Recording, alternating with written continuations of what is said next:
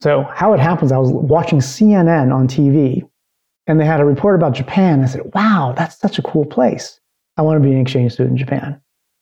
I went to my high school counselor the next day and said, I want to be an exchange student in Japan. And she said, Jim, you know, I, you don't know any Japanese. That's very random. Hey, look, you're taking German. Why don't you go to Germany?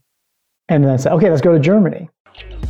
This is Seeking Startups, a show that gives you an inside look into the minds of ambitious people who are changing the world. Learn about what they're building, their personal stories, and invest in the founders you believe in. Now, with equity crowdfunding, anyone can invest in early stage private startups. So listen up because you might just discover the next unicorn. I'm your host, Maxim Davis, and today on Seeking Startups, we have Jim Chu, the founder of Untapped Global. Jim's unique upbringing and decades long experience in emerging markets have given him a unique perspective, leading him to start Untapped Global. Untapped Global is a platform that helps investors make impact investments in emerging markets. Untapped Global uses a model called Smart Asset Financing, which leverages technology to de risk investments by tracking the use of funds in real time. Listen in to hear how Jim hopes to create lasting global change with his company. Hey, I would like to quickly say that everything you hear in this podcast is for educational purposes only. This is not financial advice, and I'm not endorsing this company. Please do proper due diligence before investing in any startup. Okay, now with that out of the way, let's get started. Jim, how do you explain Untapped Global to someone who first hears about your company? So, we're trying to reshape how international investors, American investors, invest in emerging markets emerging markets are some of the fastest growing uh, economies in the world, but there are few opportunities, and it's very difficult to invest in in a in an African entrepreneur, for example. Mm-hmm. So what we've created is, on one hand, a different kind of investment model that leverages data to make that investment. So we basically finance smart assets and use smart assets as a way to recover our, our financing. And then on the other side, we make it very easy and transparent for somebody sitting in San Francisco or Seattle or Minnesota to invest in those entrepreneurs, but also see exactly what is happening with their money and get a return in a short amount of time, as little as six months. And so, how does the platform work? Um, so, in terms of the investor, if someone wants to go in and invest in a company, how does that work for them? And then also, how does it work for the capital recipient on the other side? So, maybe it might be useful to start on the other side, on the capital recipient side, if you don't mind. So on the capital recipient side, what we find are tech-enabled startup companies that have a smart asset at the core of their business. So that could be a IoT Internet of Things enabled motorcycle. It could be a IoT enabled water treatment system. It could be even a point of sale device. All things that are making revenue, making money for the operator or the entrepreneur, but also have data directly associated with the use of that asset. So, point of sale systems, uh, obviously, you're, you're processing uh, financial transactions. We know exactly how many dollars and cents, or naira, or rand, or shillings that device is capturing. Hmm. And so, what we can do then in our financing is we say, okay, we'll finance those machines, but then we'll take a revenue share of what you're making from those machines. So, if you're a motorcycle taxi driver in Uganda will take a certain percentage of, uh, of the lease payments or of the fares. Water treatment system will take um, you know, X, X cents per, for every liter that you sell. And so the benefit to the entrepreneur and for the financier is that there's full incentive alignment. The entrepreneur wants to make as much money as possible with that asset.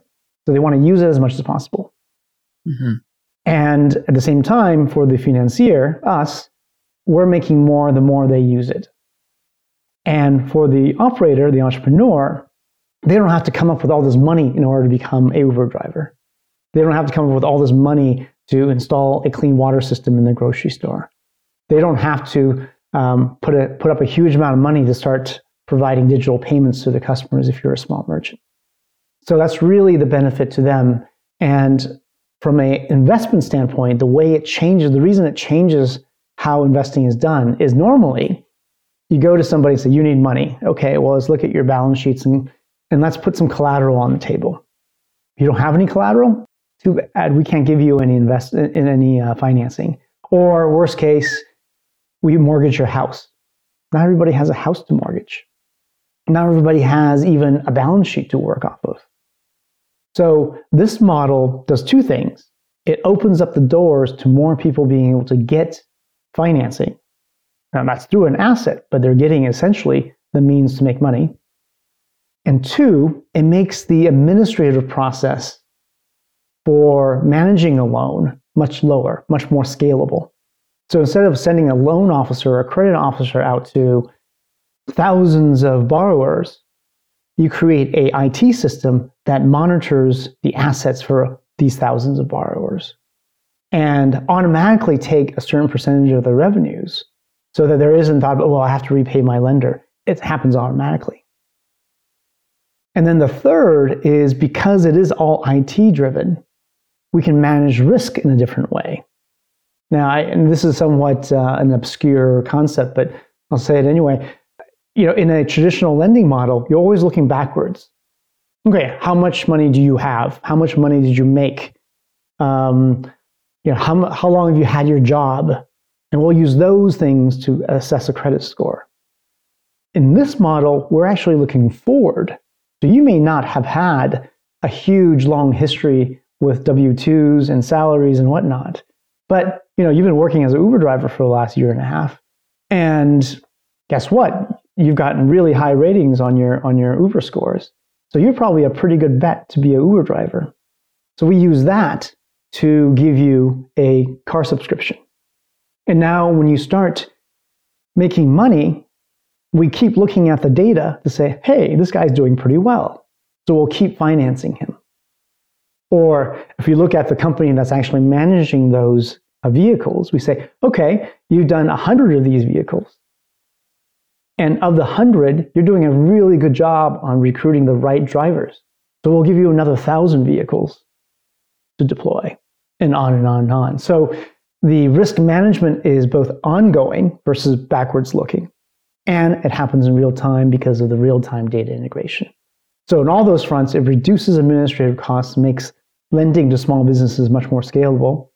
It reduces the risk because of the way we uh, lend the money, and it provides access to financing to a much larger group of people than who currently have access to money in emerging markets. And so, if I was someone that was interested in investing in one of these um, companies abroad, what would the process look like for me to to do that? So right now, and we're launching a platform, and that's what we're raising on the crowdfunder platform for. We're launching a platform in April and in November of this year, 2022, um, the ability for any investor to come on and invest as little as $500. And that money goes into a diversified portfolio of assets. That includes motorcycles, cars, water treatment systems, POS devices, propane gas stations, all of that. And you buy into that and you essentially get the revenue stream from those assets. But we guarantee and fix the income that you get from it. So if you're doing a 18 month maturity note, you get paid 9%. If you're doing six months, you get 6%. So uh, per annum. Mm-hmm. And so we're trying to provide to the uh, investor both liquidity and a good return.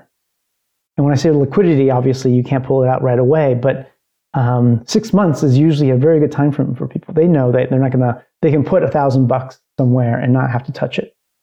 So that's being launched in April for accredited investors.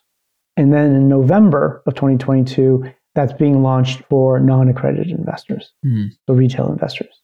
And the only difference between the two, really, there's not a huge difference in how we do things. It's really the compliance aspect for the SEC your upbringing seems to be a, a, precursor to the work that you do today. So let's rewind back the clock and um, start with your parents because they have an amazing immigrant story. And um, can you talk about how they came to America and how they ultimately realized the American dream? Yeah, you know, I didn't really connect the two dots in terms of what I'm doing today and their story until actually fairly recently. Um, so my, my parents immigrated from Taiwan in in the uh, in the 70s. They were fairly well educated and had um, uh, licensed jobs, if you will, in Taiwan. But when they came to the U.S., like many immigrants, their qualifications didn't uh, didn't count in the U.S. Hmm. So they became um, business people, and they took the fairly little money they had. I mean, it wasn't your um, you know the, the the mythical story of five dollars in my pocket and making it, but you know they they had just enough, and they uh, invested that into businesses and real estate and ran them, and basically grew their wealth from about $100,000 US back when they uh, landed in the country, and that's all they had, Mm-hmm. to many, many millions today where they can uh, live uh, on a beachside house in Southern California. Wow.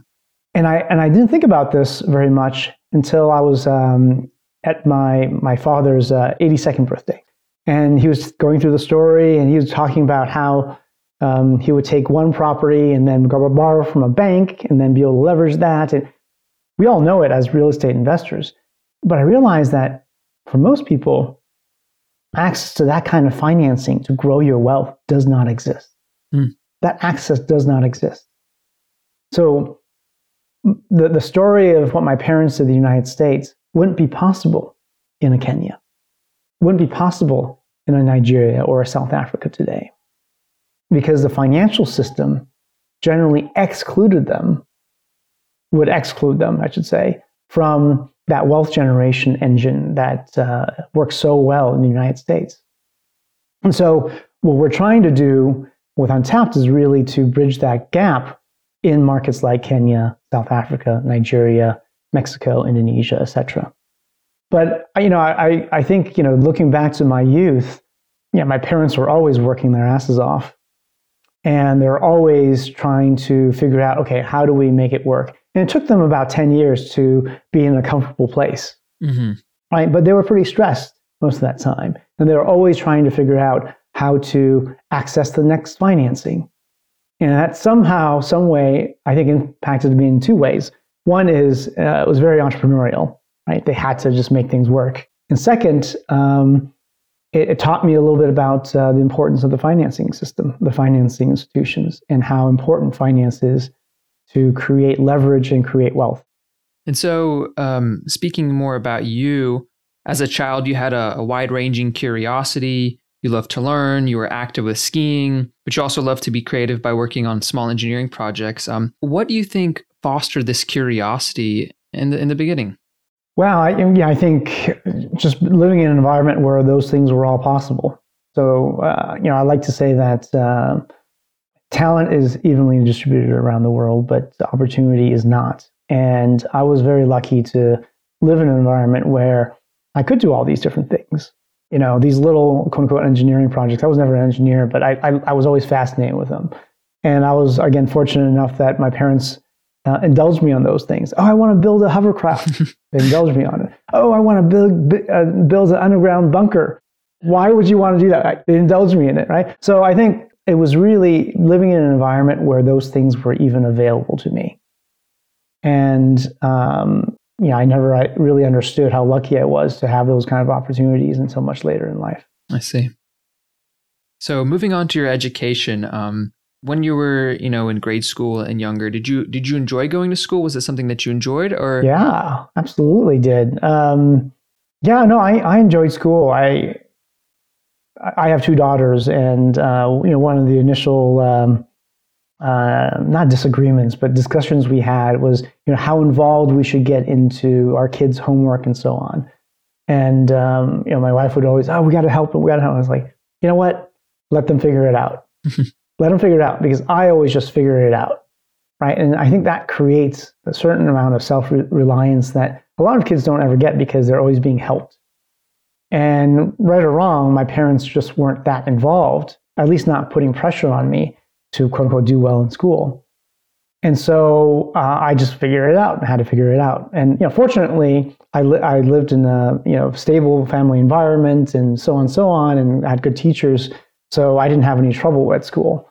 Um, but I think that figuring it out myself uh, creates a certain amount of self reliance that creates the entrepreneurship that makes me who I am today. And so, whenever you were 15, um, you became an exchange student in Germany. Um, that's you know something that many people haven't done. So, what was that experience like? That was a great experience, and I think again, uh, going back to what we were saying about opportunity, few people have that opportunity. So, how it happens, I was watching CNN on TV. Okay. And they had a report about Japan. I said, wow, that's such a cool place. I want to be an exchange student in Japan. I went to my high school counselor the next day and said, I want to be an exchange student in Japan. Hmm. And she said, Jim, you know, I, you don't know any Japanese. That's very random. Hey, look, you're taking German. Why don't you go to Germany? And then I said, okay, let's go to Germany. But, you know, just think about that for a second. A, a random idea turns into action. And again, you know, my parents indulged me and said, yeah, sure, go for it. You know, we'll let you go for one year to live with a German family we don't know and at 15, right? And so I think that alone was a, uh, a major shift in my life, of course, but then also, of course, the experience in Germany and really understanding how different different cultures live, different places are, how language affects things. That was an eye opener for me overall, and that's what led me down the, the road of international business. When we come back, you'll get to hear how a Stanford education in international studies influenced Jim's global perspective. But before that, here's how you can personally invest in Untapped Global. Untapped Global is currently raising up to $1 million at a $14 million pre money valuation on WeFunder. Funding is currently open, but is scheduled to close on April 30th, 2022. But if they hit their maximum funding limit before then, the round will automatically close. If you're interested in getting more information, check the show notes where you can find a link to their funding page. With no surprise, based on your background, that international uh, background, you decided to study international relations and uh, quantitative economics at Stanford in the 90s. And then you also received a master's in international policy studies. How did this education shape your view on global relations um, compared to what, like, you know, you had thought in the past? It's interesting because I think a lot of things I learned back uh, in my undergrad and graduate years um, weren't actually that helpful immediately after I graduated. You know, I just went into a job. I went and worked for Cisco Systems, and I learned how to just do your typical things. You know, um, financial analysis, uh, sales leads, marketing, uh, dealing with uh, big company politics, etc. But I think it was only uh, when I started getting out as an entrepreneur, and especially as an entrepreneur in emerging markets. That a lot of the things that I, I learned while I was in uh, school uh, became relevant. So I studied a lot about Germany and Japan in the early 20th century. I studied about the East Asian tigers, as we called them back in the 90s, uh, the rapid economic growth. And one of the, I think, biggest learnings that is not that clearly stated in, in, in the textbooks is how important the equitable distribution of wealth and opportunity, because that's wealth brings opportunity, was to the equitable development of those countries and the robust economies that exist in those countries today. I see. Right. If you look at you know Taiwan, for example, it wasn't until after the land reforms that everybody got a piece of land and therefore had wealth to be able to manage to. And then all bunch of people created small businesses, which then led to bigger businesses, which led to initially toy manufacturing, which led to radio manufacturing, which led to computer manufacturing, which led eventually to now, you know, um, Taiwanese company manufacturing pretty much all the um, the most advanced chips in the world. Right, that started in 1950 with land reform. Mm-hmm. And, and so today, what we're doing now, I guess, is a reflection of my learnings from, from university in the sense that, wow, the importance of small businesses in changing the economy long term cannot be overstated. The importance of small businesses for overall economy and economic growth, even in a large developed country, cannot be overstated. And so anything we can do, anything the US government can do, anything that I can do, anything that the Kenyan government can do to foster entrepreneurship, innovation, and the development of small businesses, whether they're very innovative small businesses or your typical corner store small businesses. That's all important for the long term wealth and prosperity of every country. I think one of the things I learned in the last 10 years working in emerging markets, I started off as a volunteer doing volunteer work in Haiti and other places like that. is I, have come to conclude very, very strongly that uh, development and wealth doesn't come from the outside. Hmm. It doesn't come from aid. It doesn't come from charity. Not because those things are wrong from, from inherently wrong, but you know when you have outsiders coming in to fix things, it never works as well as people who are from those communities fixing things. So the, the real only true path to development and prosperity is enabling people in the economy, in that community, to solve their own problems by fixing the market gaps that exist in those markets. Hmm. Right? So uh, entrepreneurs don't have access to finance. Fix that. Fix that, and right. things will fix themselves long term. Right. Uh, people don't have access to clean water. Well, fix the access for entrepreneurs to, uh, to solve that problem, or help the Haitian government solve that problem better. And they will fix themselves. But when outsiders come in, oftentimes things get screwed up for a whole host of reasons. And so I think everything we're building here at Untapped, Untapped Global, is to really fix the market gaps that we see and that we can address so that entrepreneurs can fix the problems themselves. Right. And so you you quickly mentioned that you worked at Cisco and you have had many different roles in your career like Cisco and then you were a board member of Asylum Access, you were a founder of a company called Watering Minds. Out of all the different roles you've had in your career, like what has been the most impactful and, and why? You know, I, I, would say that um, I didn't really wake up until the last 10 years. You know, I think in the 90s when I worked for Cisco, in the 2000s when I started investing and when I started um, doing startups, um, I was kind of going through what you're supposed to go through. Or even, you know, if we look at my time at Stanford, um, I was going through what you're supposed to go through. You're supposed to graduate. You're supposed to get a degree. you're supposed to get a good job and and make some money those are all things you're supposed to and i played by the rules you know like, this is how you're supposed to do things. You're supposed to go raise money like this and this is how you're supposed to run a startup and all these rules. And then when i started going into emerging markets initially as an entrepreneur and an investor and then coming to you know 10 years later to what i'm doing now i started realizing how wild west the real world is. There are no rules. The rules are the rules of economics that I learned in college. The rules are the rules of uh, human interaction and dealing with organizational politics that I learned um, at Cisco, but also um, dealing with international NGOs and, and, and entities like the World Bank and so on.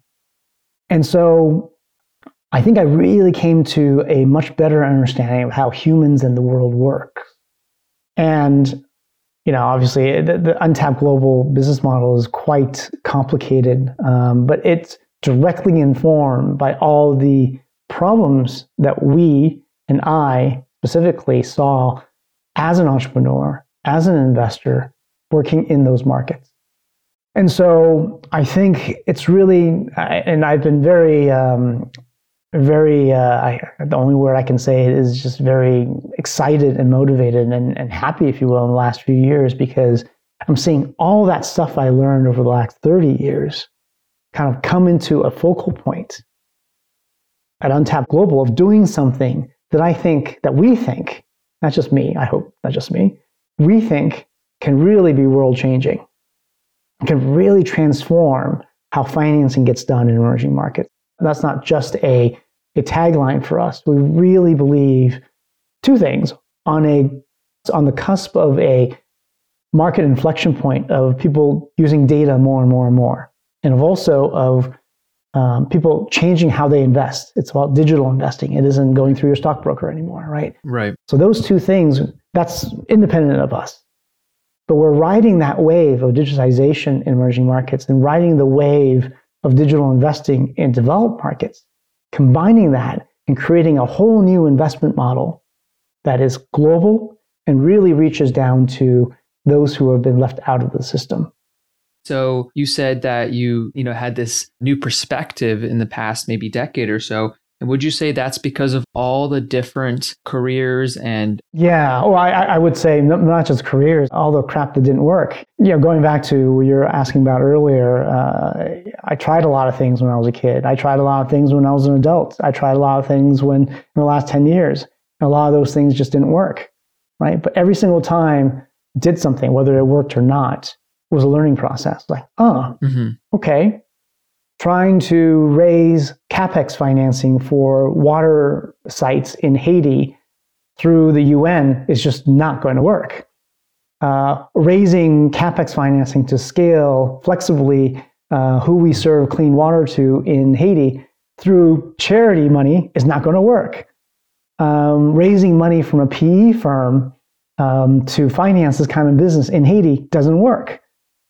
So, what does work? Actually, nothing. So why don't we create something that does work? So I would say that all those things, both failures and successes in the last uh, 20 years even, have really informed um, you know what we're doing today. I mean, I, I, use a lot of negatives there, but you know one of the things I, I saw as a positive was um, venture investing and the power of investment to change lives and change um, to, to allow entrepreneurs to solve problems.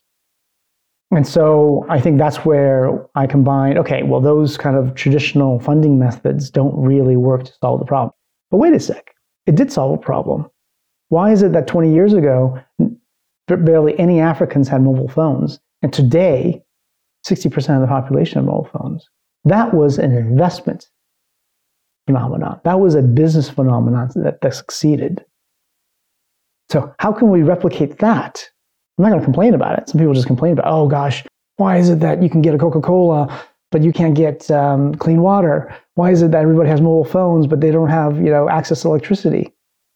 Let's just not complain about it. Let's figure out what worked in those models, what worked in telephony, what worked in mobile, what worked in these other areas, so that we can replicate that to deliver the services, the goods and services that people need so yeah, that's it. And I think that's that's really it's really all the uh, all the heartache, the pain that you know, no pain, no gain, as they say, right?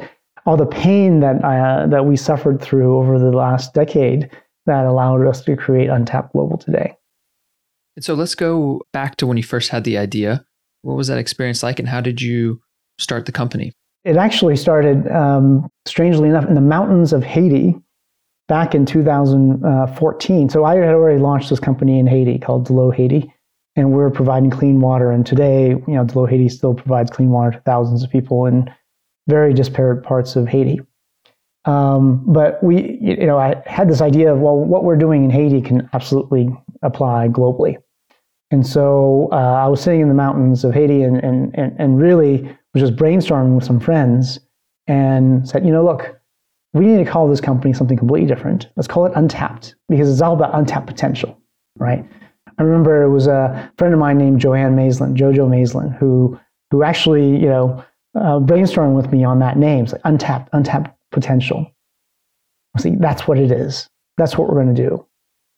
And let's do what we're doing in Haiti all around the world. And initially, our focus was on water, with the intent to broaden our focus to uh, other sectors.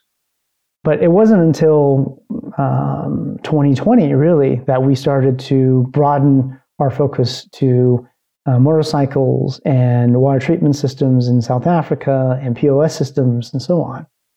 So it was a recognition that, you know, I, I thought it would be, oh, water first. And then eventually we broadened it to other things. But we realized that this wasn't a water problem. This was a problem with the lack of access to financing, of the right kind of financing in emerging markets. That was the problem.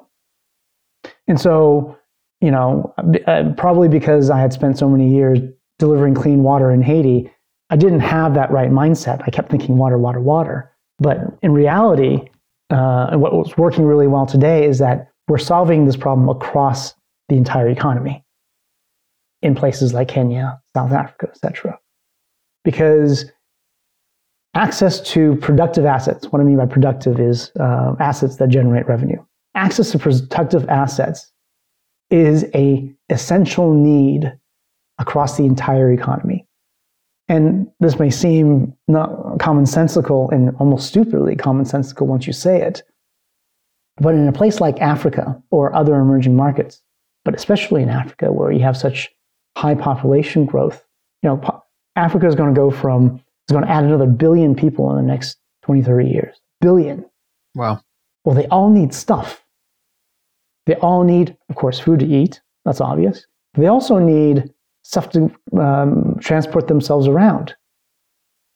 Who's going to deliver the chicken from there to there? Somebody's got to deliver it. It's not going to be by foot.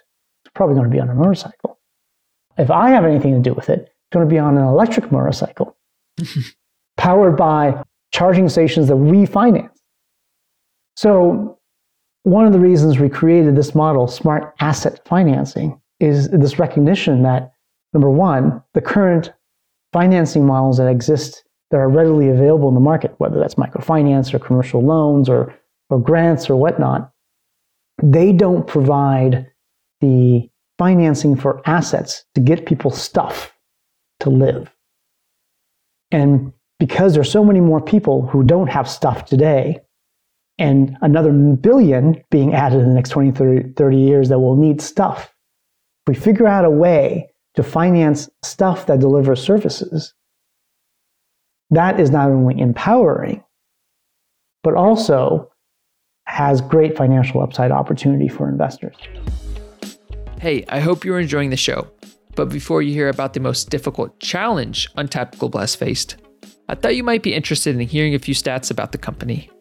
From January 25th, 2021 to September 30th, 2021, Untapped Global generated $237,063 of revenue and had a net loss of $89,303. The company is currently headquartered in San Francisco, California. As of December 15th, 2021, Untapped Global had a $1.8 million revenue run rate.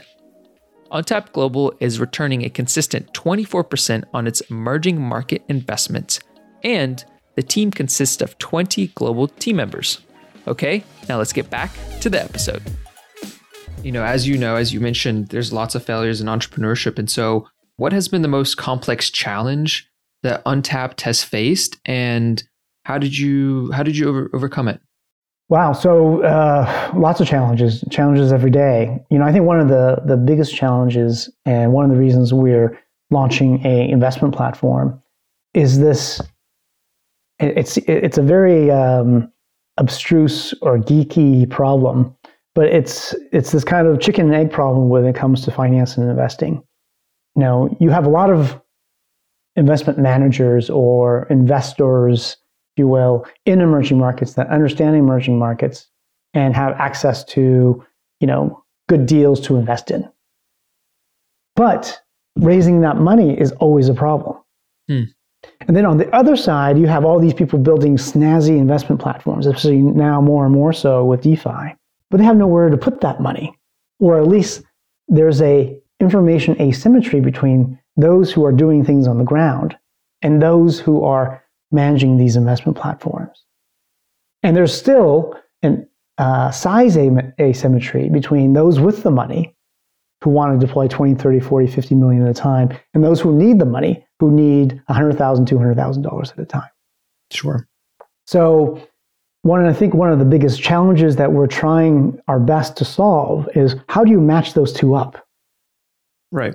How do you how do you aggregate enough of the financing demand on one hand so that the investors who want to put in 20, 30 million can do that and feel safe. How do you help the uh, entrepreneurs who are looking just for $500,000 or even $100,000 and not have them contort themselves to pitch to venture investors because they, they think that's the only place to get money? But actually take on the right kind of financing that works with their real business, not an imagined PowerPoint business. So I think we're, we're trying to be this go between on those two sides so that we can really raise, aggregate, aggregate and raise the money to the right level and size and deploy it to the right people at the right level and size.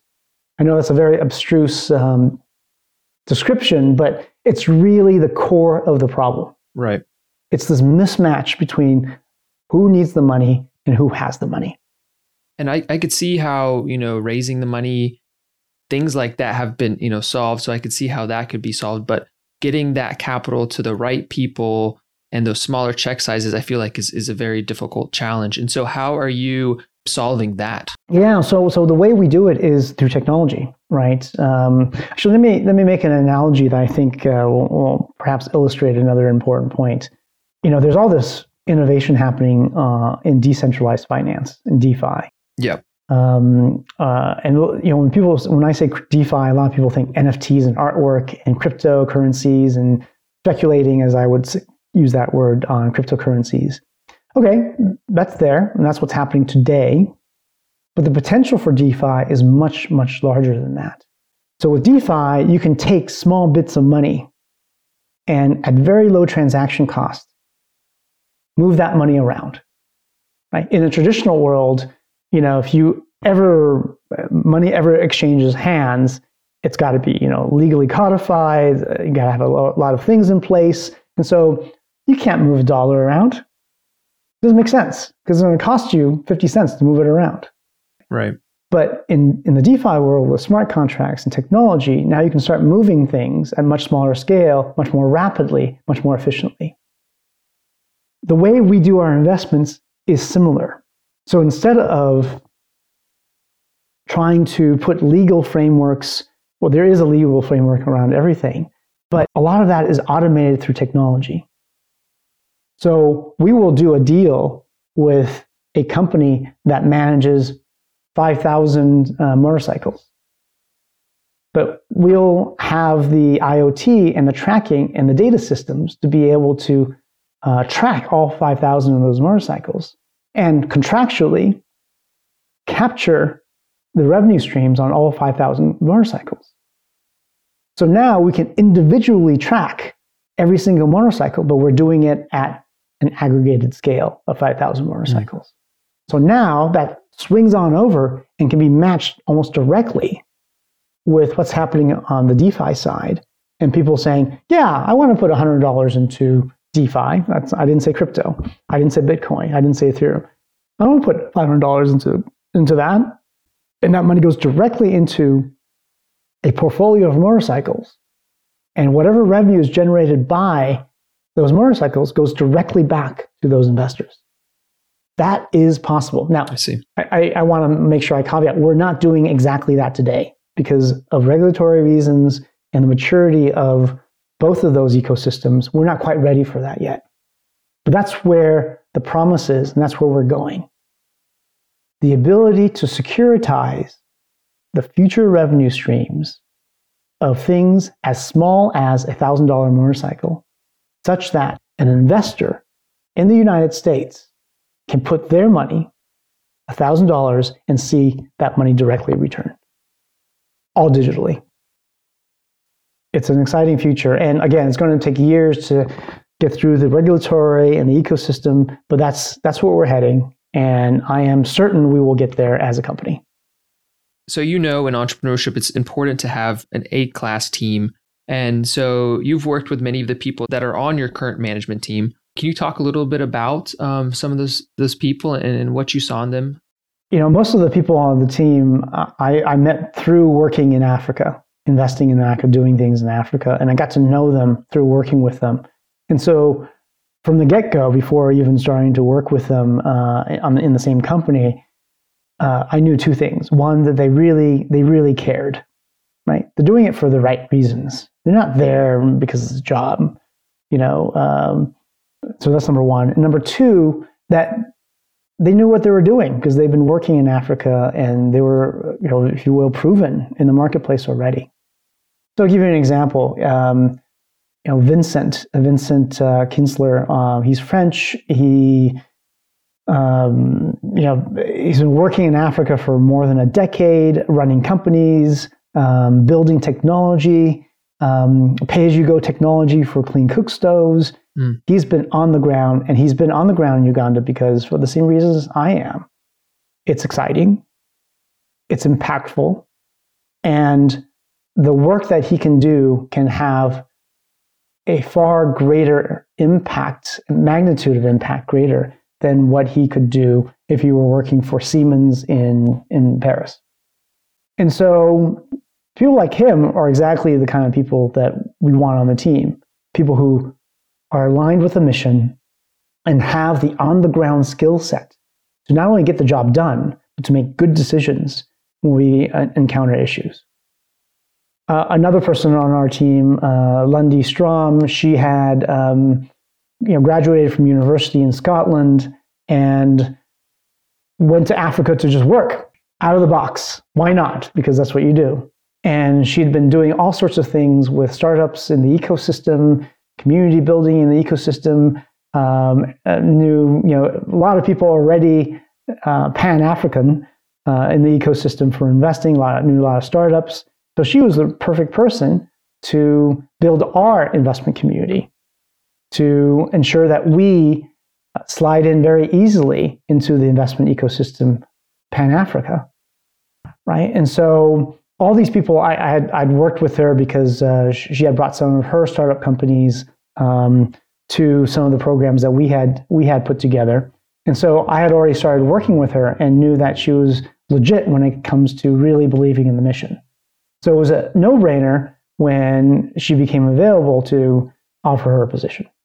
I would like to go back to to the company and specifically managing risk. And so you use technology to help manage that risk, but also you have government risk, you have policy risk. And so how do you manage that type of risk in the in the companies that you try to invest in? Yeah, I look, so uh, three ways. One is we try to choose markets and currencies and just general environments where um, there's a good balance between dynamism and risk. So uh, even though we are present in, uh, gosh, I actually don't know how many exactly number of countries now, over close to a dozen, I believe. Um, we are really focused on four key regions. That's East Africa, Kenya and Uganda. That's South Africa. That's Nigeria and some of the uh, surrounding countries. And in North Africa, especially Egypt. And those four regions are, are booming. Not only booming, but they have relatively stable environments. So the Ugandan shilling is actually more stable than US dollar, one could argue, a lower inflation rate than USD. Um, West Africa has the West African franc, which is tied to the euro. The Nigerian naira is not, uh, not as stable, but it's also a huge market. Um, so we, we look at all those factors to choose which markets we go into. Then, second, we, and this is very important, we diversify our, our portfolio very broadly across these multiple currencies and sectors. So if one thing happens in, let's say, Mali, it's not a huge risk in our portfolio. And I think that's a really um, important differentiator. You know, some people ask, and one of the first questions people ask is, so, so on your platform, will I be able to invest in a very specific entrepreneur or company? No. And that's not because we don't want you to, it's because we don't think it gives you the right risk return profile to guarantee that you get your money back. Right. And ultimately, we want to, to guarantee, we want to ensure that people get their money back with a good return. And the way we do that is through diversification. I know that word gets used a lot, and not people, not a lot, not everyone knows what that means exactly. But if you diversify across a whole bunch of risky assets, that means you get more for the same amount of risk that you're taking. That's just a proven financial economic fact, right? And so our goal is to, yes, we're, we're investing in risky countries, in risky assets and risky things, but we've diversified to such a degree that there isn't one thing that will tank the whole ship. And this is, you know, this is the thing that um, I like to say a lot because it, again, sounds so commonsensical. No matter how troubled a country is, no matter what is happening in that country, people in that country still want to make money. They still need to survive. They still need to use these assets to move that chicken from point A to point B. They still need to sell things. They still need to feed their families. And so we really focus on that incentive, that I believe fact of human nature to drive things. We don't use oversight. We don't use a lot of, you know, fingers in the pot to try to manage, micromanage. It's just not possible. And to a great extent, that's what traditional finance does, right? A bank will go in and do quarterly monitoring visits, do quarterly financial reviews, do all sorts of stuff that are costly, not scalable, and ultimately ineffective. You've already given them money out. What are you going to do? Yes, you can sue them. And that's why the legal stuff there. In our case, we just take the asset back and give it to somebody else. We just stop financing that company or that um, business model because we have the ongoing real time data to assess that risk. That's fascinating. In closing, I would like to ask you one more question, and it's around entrepreneurship in general. So, you've had your fair shares of successes and, and failures too. And so, what do you think is more important? Is it more important to be courageous or intelligent? oh my God, that's an impossible question to answer. Um, I think you need to be intelligently courageous. I know I'm cheating. Look, you have to pick your war and do everything you can to win the war. But it doesn't mean that you have to win every single battle. Sometimes you just can't, right? And banging your head against the wall um, doesn't help you, doesn't help the people you're trying to serve, doesn't help your stakeholders, doesn't help your shareholders, doesn't help anyone. So you're better off being very selective about what you're courageous about, and then be courageous and don't give up. But I think one of the biggest lessons in my life overall is perhaps not having been selective enough about the things that I choose to be courageous about. Hmm. I think goes back to the very beginning of my life story of, you know, did I, did I really need to build an underground bunker? No. that was probably a waste of my time.